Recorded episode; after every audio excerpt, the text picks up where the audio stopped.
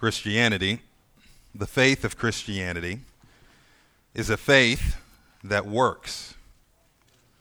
It works in the typical sense of the word, in that the Christian faith is accompanied by works.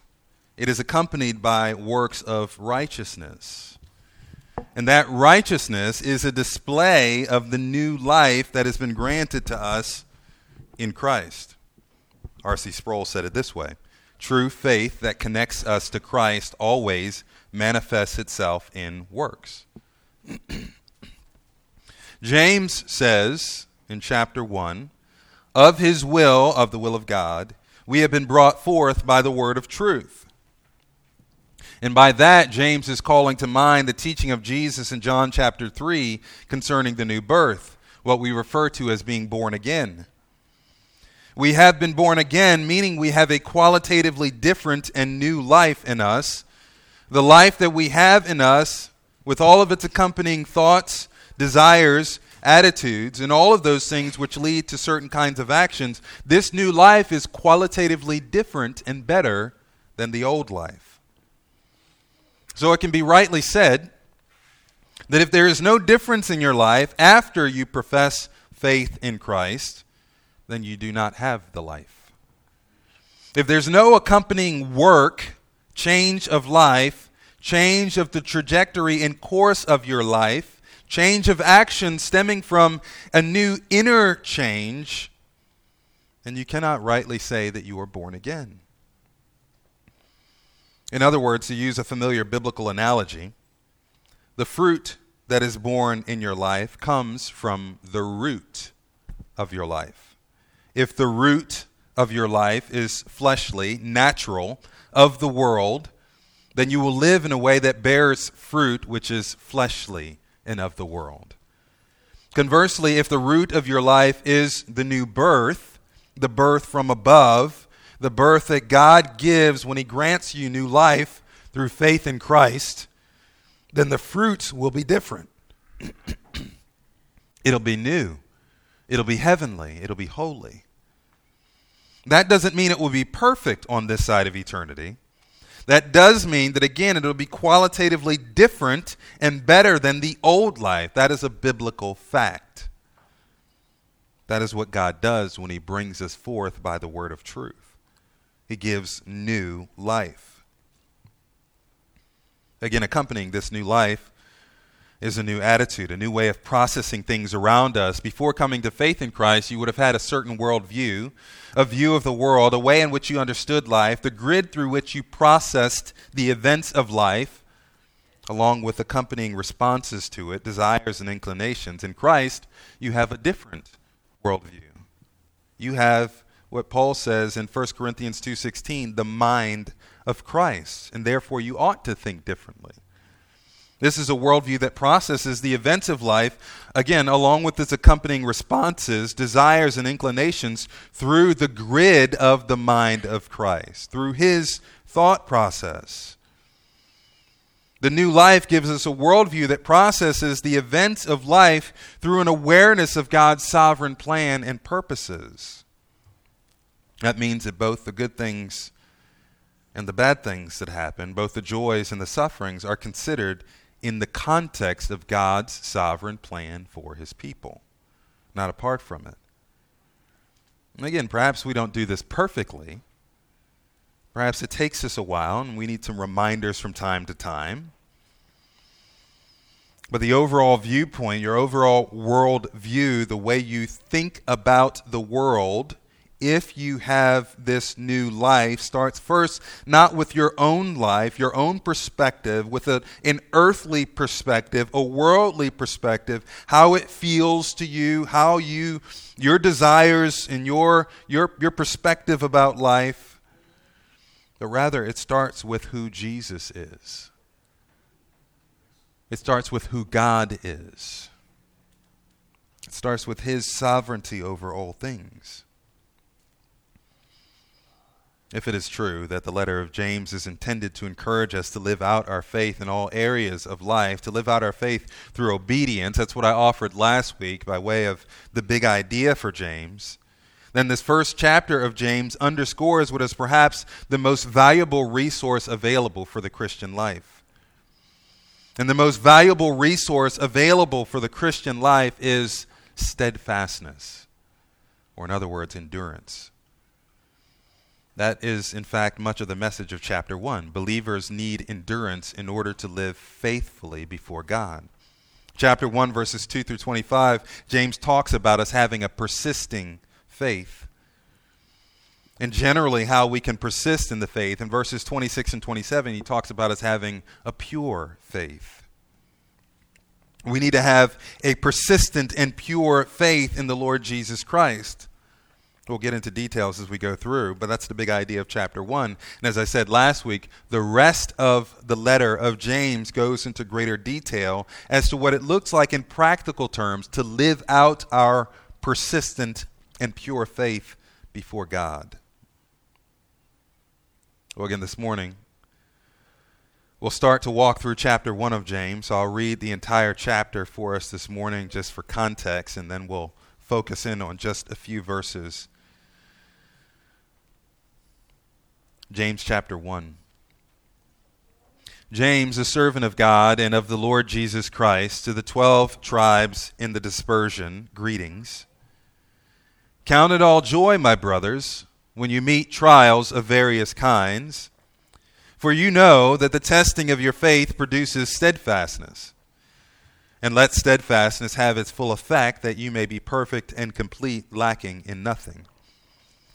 If any of you lacks wisdom, let him ask of God, who gives generously to all without reproach, and it will be given to him.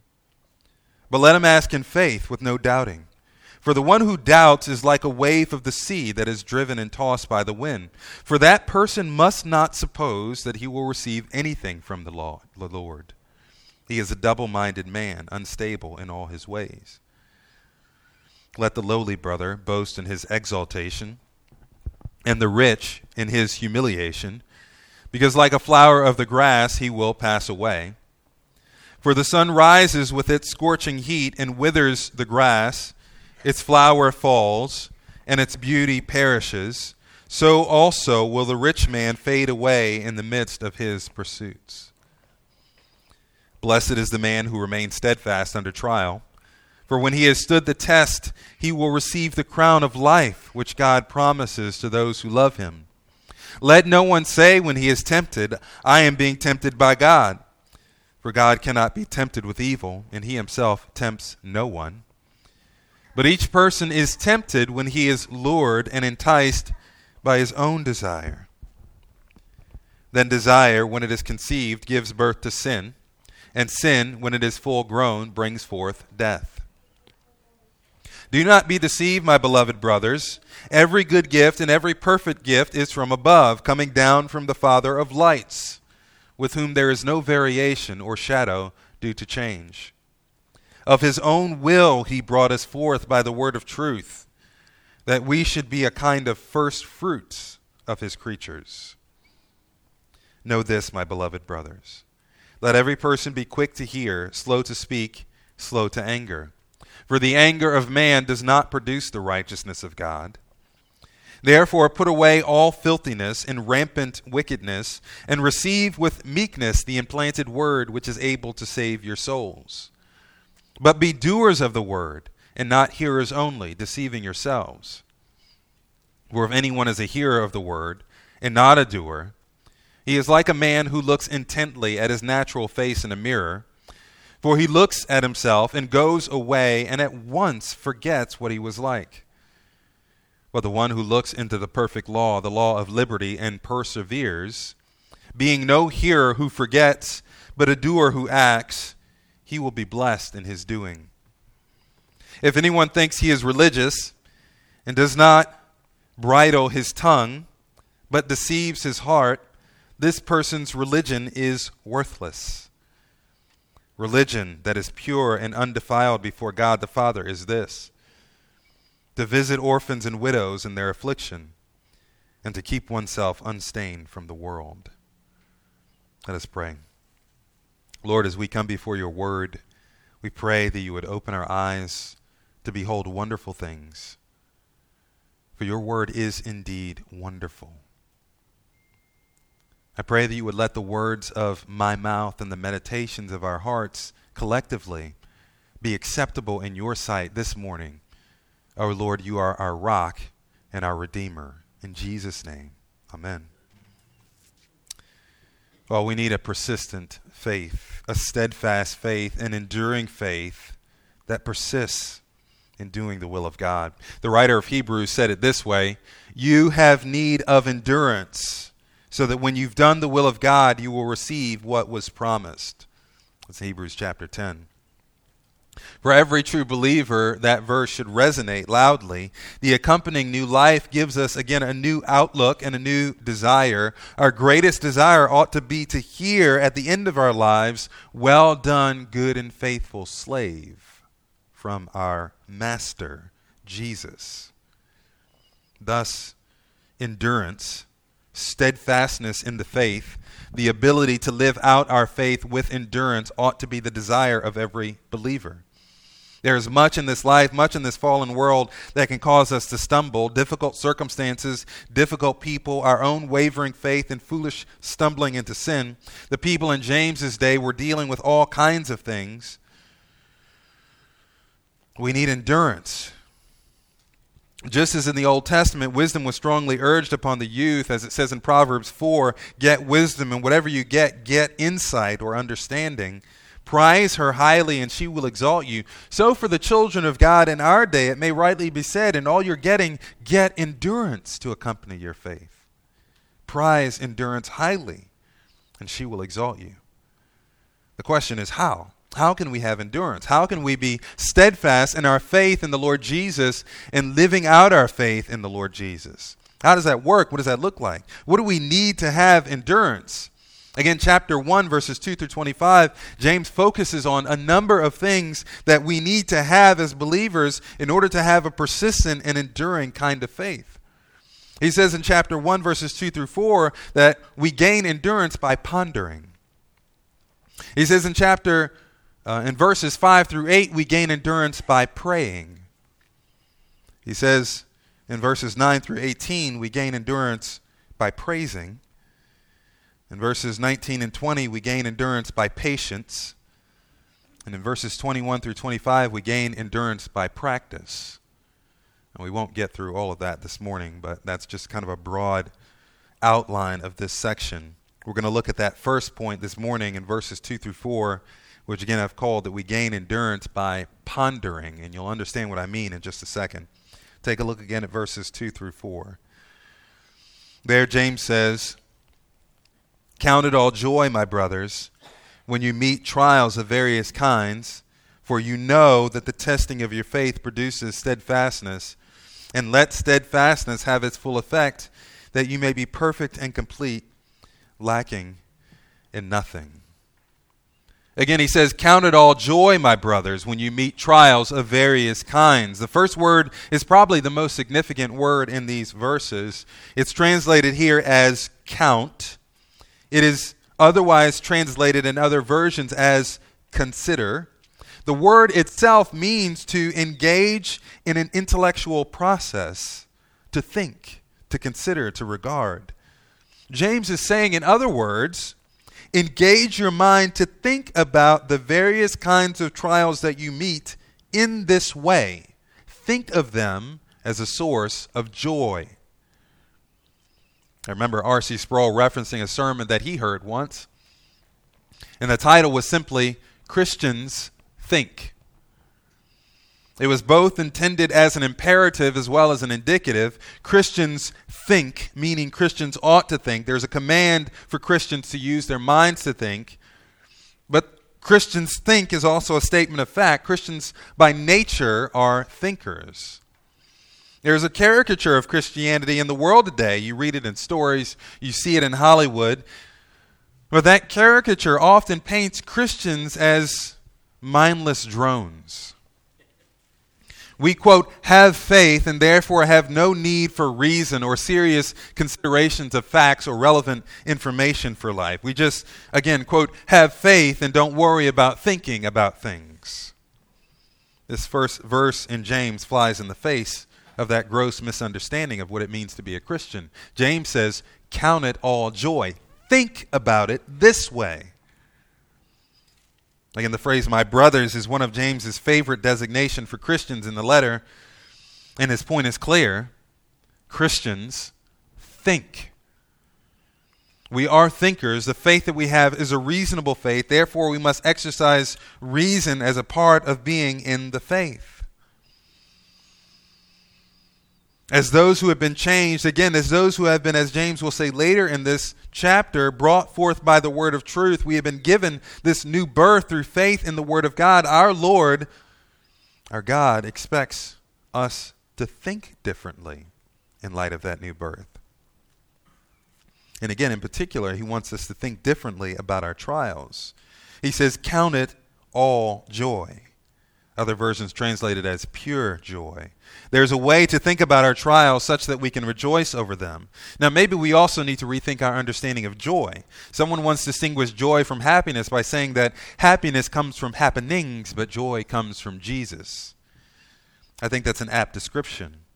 It is a description because joy doesn't come from events, it doesn't come as a direct cause from favorable circumstances. Even though the world may argue otherwise, joy is a peculiarly Christian virtue. And that because joy comes from God. It comes from the Lord Jesus. Joy is a part of the fruit of the Spirit of God. We read about that in Galatians 5. Joy is a gift from God, it has a divine source. It is not common in the world of men. Therefore, the things that pertain to joy are things that pertain to God, the work of God, the work of the Spirit of God in our lives. To be a Christian is to think of joy in terms of the work of God. Therefore, when James calls us to count it all joy, to consider it pure joy, to think of it, trials, as a joyful event, he does so on the basis of this underlying truth. We can rejoice even when circumstances are not favorable because joy is rooted in the person of God and his work in our lives, not in the event itself. James says that trial, various trials, can be a source of joy. I'll explain why in just a minute. That word trials there can mean a number of different things. Context often determines it. It can refer to trials or testing, it is translated in different ways, or it can refer to temptations. The difference between the two words is really a matter of outcome in the context. Testing is intended to determine the nature of something, temptation is intended to provoke or entice to sin. Again, context determines.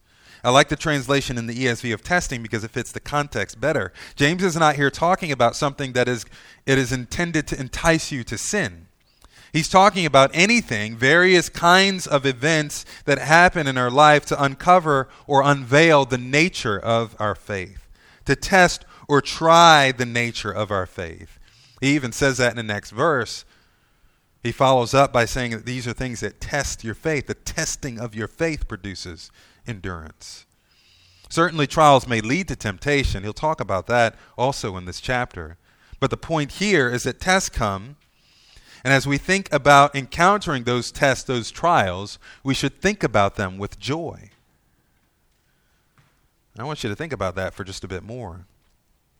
The world says, and this is increasingly becoming more a matter of settled fact, that anything that makes you uncomfortable, anything that makes you uneasy, anything that offends you, anything that troubles is inherently evil and should be avoided at all costs. I mean, we have this whole term now called cancel culture to describe the swiftness with which people, products, and companies are canceled if they do something to offend or not to appease the masses. If someone, anyone, is made uncomfortable, then the culprit is canceled, and the one who is offended is often applauded and affirmed for being offended. We have an aversion to anything that is hard for us Anything that is difficult for us, we try to avoid at all costs. We want life to be easy, free flowing. The church is even influenced by this. We want church on our terms. We want for it to be easy, comfortable for us. If it's not easy and comfortable for, comfortable for us, then we have to go somewhere else. Somewhere else where all of our felt needs are met immediately. We don't want hardship. We don't want the difficulty of messy relationships and sacrificial service. When we see ministry needs, instead of looking to meet those ministry needs, working hard to develop a ministry to meet that need, not just for yourself, but for others, we want for someone else to do it. We'll pack our bags and go elsewhere. And when trials come, we hold on to the hope that this too shall pass. We want, with all of our might, just to get past it because it's so difficult. In the letter of James, we're being called to something more. We're being called to think differently about our trials, beloved. The fact that trials come should be a source of joy for Christians, not because of the trial itself, but because of what God is going to do in the trial. You may say, well, that's just crazy. How can anyone do that? How can anyone rejoice when they encounter trials, things that test our faith? We're not robots. The people in James's day certainly understood trials. Many of them were poor, dealt with the difficulties of poverty. As you read through the letter, you get the sense that they were even being taken advantage of by the rich. They were being oppressed by those who are rich around them. They were even tempted to treat the rich better when they came into the synagogue. We see that in chapter 2, and James has to warn them against that. Certainly, when trials come to us, especially those really difficult trials, a sick or terminally ill loved one, those times when our own frail, weak bodies fail, relationship issues, whether between spouses, between parents and children, or extended family, the loss of a job, financial hardships, any or all of those things can at times become so overwhelming we become inundated with fear, anxiety, depression, guilt, anger, and the list goes on. We experience those things as a result of certain trials or seasons of difficulty in our lives. So it's natural to ask the question, James, what do you mean consider it pure joy? I want to say before we move on that those feelings that we have when we encounter various kinds of trials are not necessarily evil. They're simply feelings. If you're having outright evil thoughts, obviously that's wrong.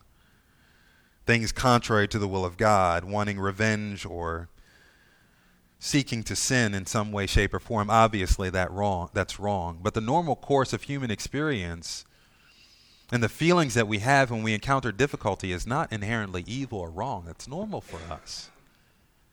We've touched on this as we've gone through the Psalms. There's a whole host of human emotions and reaction to various experiences that we read in the Psalms, and God doesn't reject his people for that. The issue biblically is not that we have emotional responses, but rather what we do with them. And the reality is that how we think about our trials will determine what we do with those emotions and ultimately how we respond to those trials. So, again, what does he mean to consider it pure joy? Well, he doesn't mean, certainly, to think of every terrible thing that happens to you as a good thing. That's not his point. But again, he does mean to think of the fact that you are encountering a trial as a joyful thing because it is evidence of God's work in your life. Look at verse number two. He says, For you know Count it all joy, my brothers, when you meet various kinds of trials, for you know that the testing of your faith produces steadfastness. He says, You know. Again, we need to think differently as believers when it comes to our trials. When we go through trials, we need to consciously consider our situation and think of it in the context of God's sovereign work in our lives. That requires effort, it requires energy, it requires intentionality. You know, James says, you know this is true, in other words. You don't have to wonder about it. You know that something greater is happening in your life. Your trial is not arbitrary, it's not for nothing.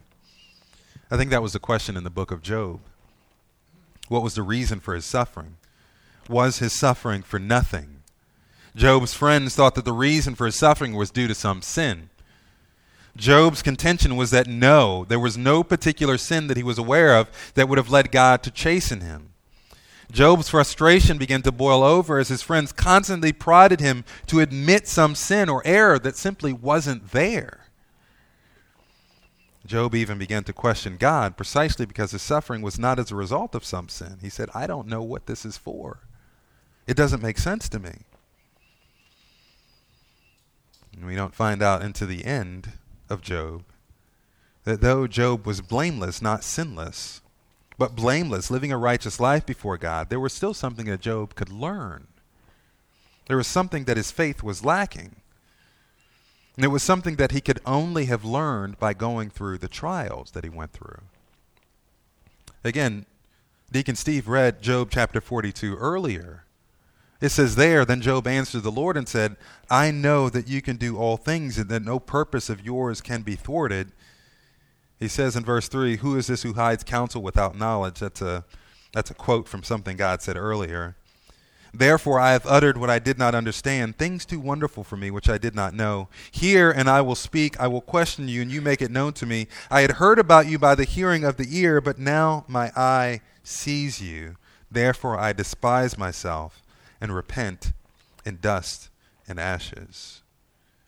Job was blameless before the Lord. He was living an upright life before the Lord, but he was not thinking rightly about the Lord in the midst of his trials.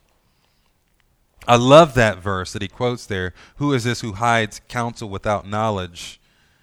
And again, he's quoting from God God says just a couple of chapters earlier, slightly differently translated, Who is this who darkens counsel by words of knowledge? Sometimes that's how we think when we are in the throes of trial. We don't know what God is doing and aren't thinking about what God is doing, and yet we wax eloquent about what God is doing and we try to pretend that we understand it in full, and really all we're doing is darkening counsel without knowledge.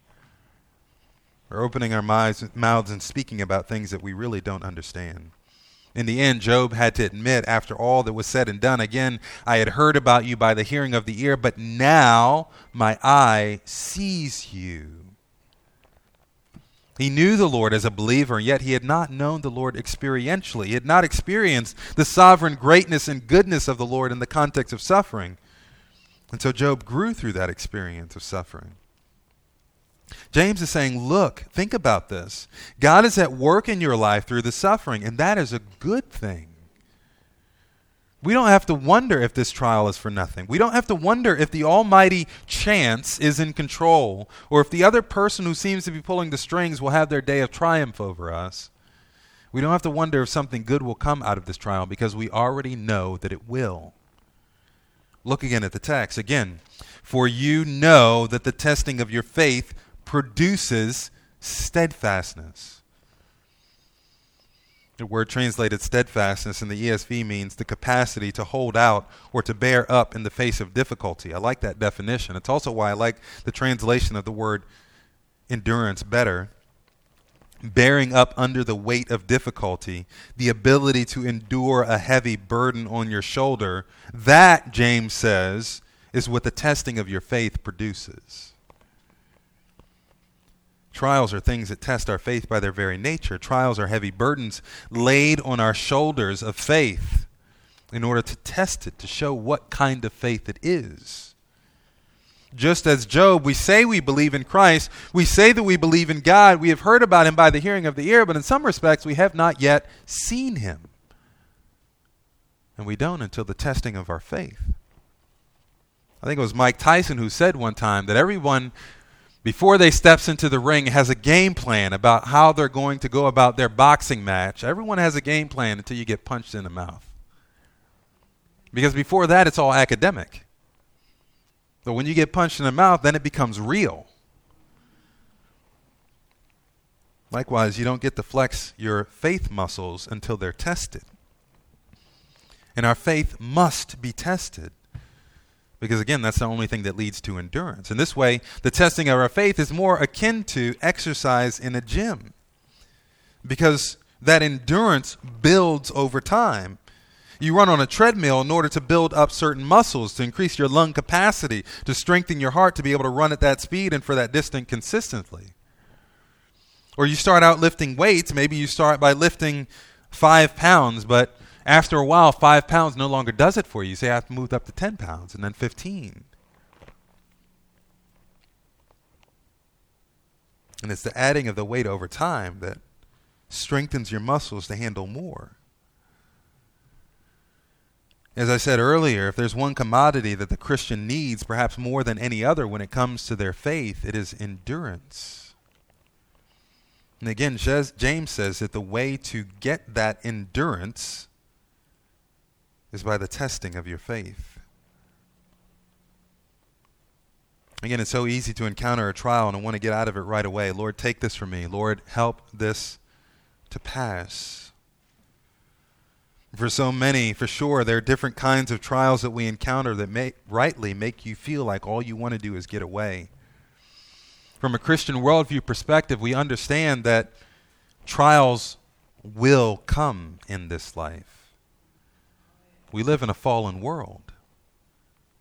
We cannot go through this life but through difficulty. Jesus even said that in John, in this life you will have tribulation. Contrary to the thought of the world, we do not deserve better. The universe doesn't owe us anything. Tribulation will come. The fact that we know tribulation will come should motivate us instead of thinking, God, help me to stay away from trials because we know they're going to come. We should be thinking, God, help me to be able to endure trials until you bring me home. And with that in mind, James says that if we want a faith that endures, our faith must be tested. It must be tried. It must be challenged. We must add weight to our workout regimen. We must add distance to our running schedule in order to develop that kind of enduring faith. Peter says it this way in 1 Peter chapter 1. Blessed be the God and Father of our Lord Jesus Christ, according to his great mercy, he has caused us to be born again to a living hope through the resurrection of Jesus Christ from the dead, to an inheritance that is imperishable, undefiled, and unfading, kept in heaven for you, who by God's power are being guarded through faith for salvation, ready to be revealed in the last time. Peter says that you have faith, you have been given this new birth, and God is keeping you through that faith for the final salvation. And then he says, In this you greatly rejoice in the salvation. Though now, for a little while, if necessary, you have been grieved by various trials, so that the tested genuineness of your faith, more precious than gold that perishes, though it is tested by fire, may be found to result in praise and glory and honor at the revelation of Jesus Christ. He says the reason why you're being grieved by various trials is so that the tested genuineness of your faith may be found to result in praise and glory and honor at the revelation of Jesus Christ. He adds that note in there about gold that perishes, and he says, Gold is valuable, but your faith is more valuable. And if we test and try gold with fire, what are we going to test and try your faith with? We're going to test and try your faith with fire, but of a different sort. And your faith is much more important than gold. I like this quote from an author who was commenting on that passage. The difficulties of life are intended by God to refine our faith, heating it in the crucible of suffering, so that impurities might be refined away, and so that it might become pure and valuable before the Lord. The testing of faith here, then, is not intended to determine whether a person has faith or not. It is intended to purify a faith that already exists.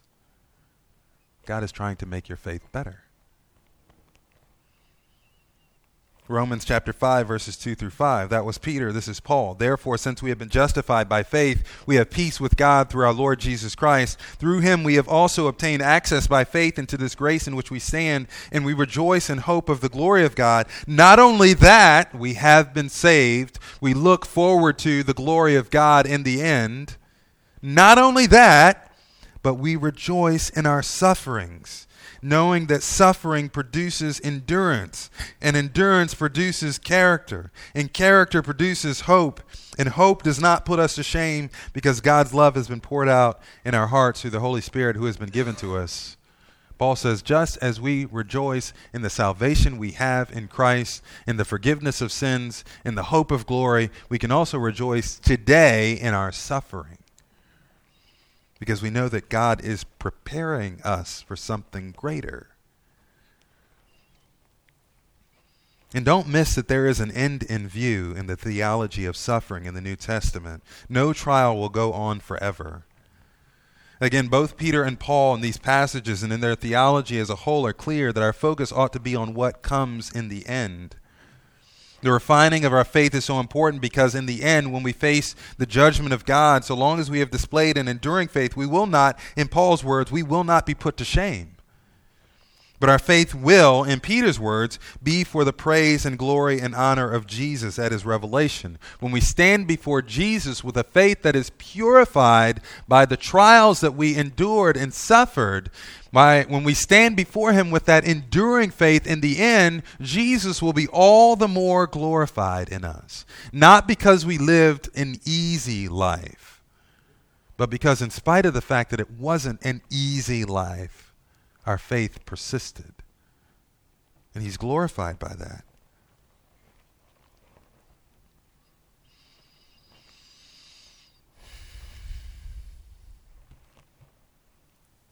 And one author says this way implicit in what James says is a conviction that the suffering of believers is always under the providential control of a God who wants only the best for his people.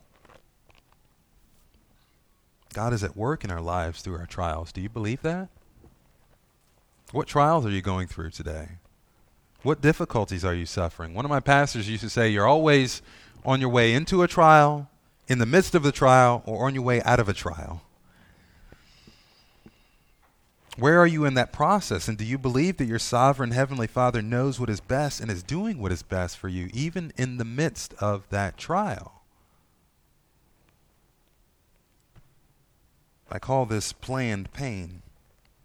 I've used this analogy before, but a parent takes their little ones to the doctor's offices if there's a suspicion of some sickness or illness, and sometimes their little ones are subjected to, to, to what can only be described probably in their minds as torture. You know, a needle draw, some sort of test, being stuck in some machine where something's scanning or some lights blinking or what have you, and you can't sit there and you can't hold them and you can't rescue them from that. You have to allow them to undergo the test, whatever the test is, however painful it may be in the moment, because you know that something good is going to come as a result of it.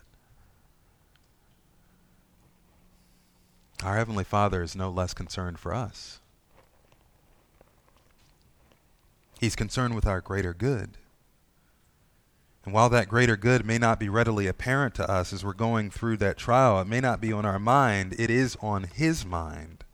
He's always working towards our greater good. Again, Romans chapter 8 God works all things together for good to those who love him. That is a fact. James underscores this truth in verse 4. He says, Let steadfastness have its full effect that you may be perfect and complete, lacking in nothing. The greater good that God is working is our maturity in the faith. None of us are born again with a fully mature and complete faith. We're all a work in progress. The greater good in the mind of God is not our temporary comfort, it's not our temporary happiness in life. The greater good in the mind of God is not that everything goes well for us today, he has the riches of his grace and kindness toward us in Christ in view in the future. That will be poured out on us in Christ in the future. Today, he's preparing us for that day. The greater good today is our maturing in the faith. Again, it is, as James says in verse 4, being perfect and complete, lacking in nothing. The word for perfect suggests that which has come to its logical end. It has reached its fulfillment. It is fully grown. It is mature. The idea of that which is complete is a word which can be translated as whole or undamaged, intact, meeting all expectations. I think of the Hebrew word shalom. We usually translate that as peace, but the concrete idea of shalom is wholeness, lacking in nothing. The greater good that God has in mind for us is a faith that is full grown and mature. It is a faith that is whole. It is a faith which is lacking nothing. That is his desire for you. That is the logical end of your new birth. It is a faith that does not continue to function at the level of a child, but one which comes to maturity, one which is whole in every way, lacking in nothing. Our God desires that for you. He desires that for me. Yes, we all come to Christ with a childlike faith, but that faith ought to grow. If we've gone throughout our Christian life with the same childlike faith, never having grown in depth or breadth, then something has gone terribly wrong. We ought to be growing in the grace and knowledge of our Lord Jesus Christ, as Peter says in 2 Peter 3. We ought to be growing in the faith and our ability to live out our faith in ever increasing ways. Again, this is not perfection, this is progression of life. James says the only way for us to reach that level of maturity is by gaining steadfastness or endurance. And the only way to gain endurance comes through trials. Again, do you believe this? You believe that God has your greater good in mind, and that your greater good sometimes requires that you go through difficulty and suffering that you may gain greater endurance. James says this is the way we must think about our trials. As beloved children of God, we must think this way about our trials that our Heavenly Father brings into our lives. Someone said it this way once obedience is a true test of sonship. It may rightly be said that you learn obedience through suffering. That is what it was said of Jesus in Hebrews. He also, the writer of Hebrews also says later on in an exhortation for those who are coming after the perfect Son of God and who may be tempted to fall away. He says this in Hebrews chapter 12 Therefore, since we are surrounded by so great a cloud of witnesses, let us lay aside every weight and sin which clings so closely and let us run with endurance the race that is set before us, looking to Jesus. This is probably the most important point in these few verses. He says, looking to Jesus, the founder and perfecter of our faith, who for the joy that was set before him endured the cross, despising the shame, and is seated at the right hand of the throne of God. Consider him, he says, who endured from sinners such hostility against himself so that you may not grow weary or faint hearted. Look to Jesus.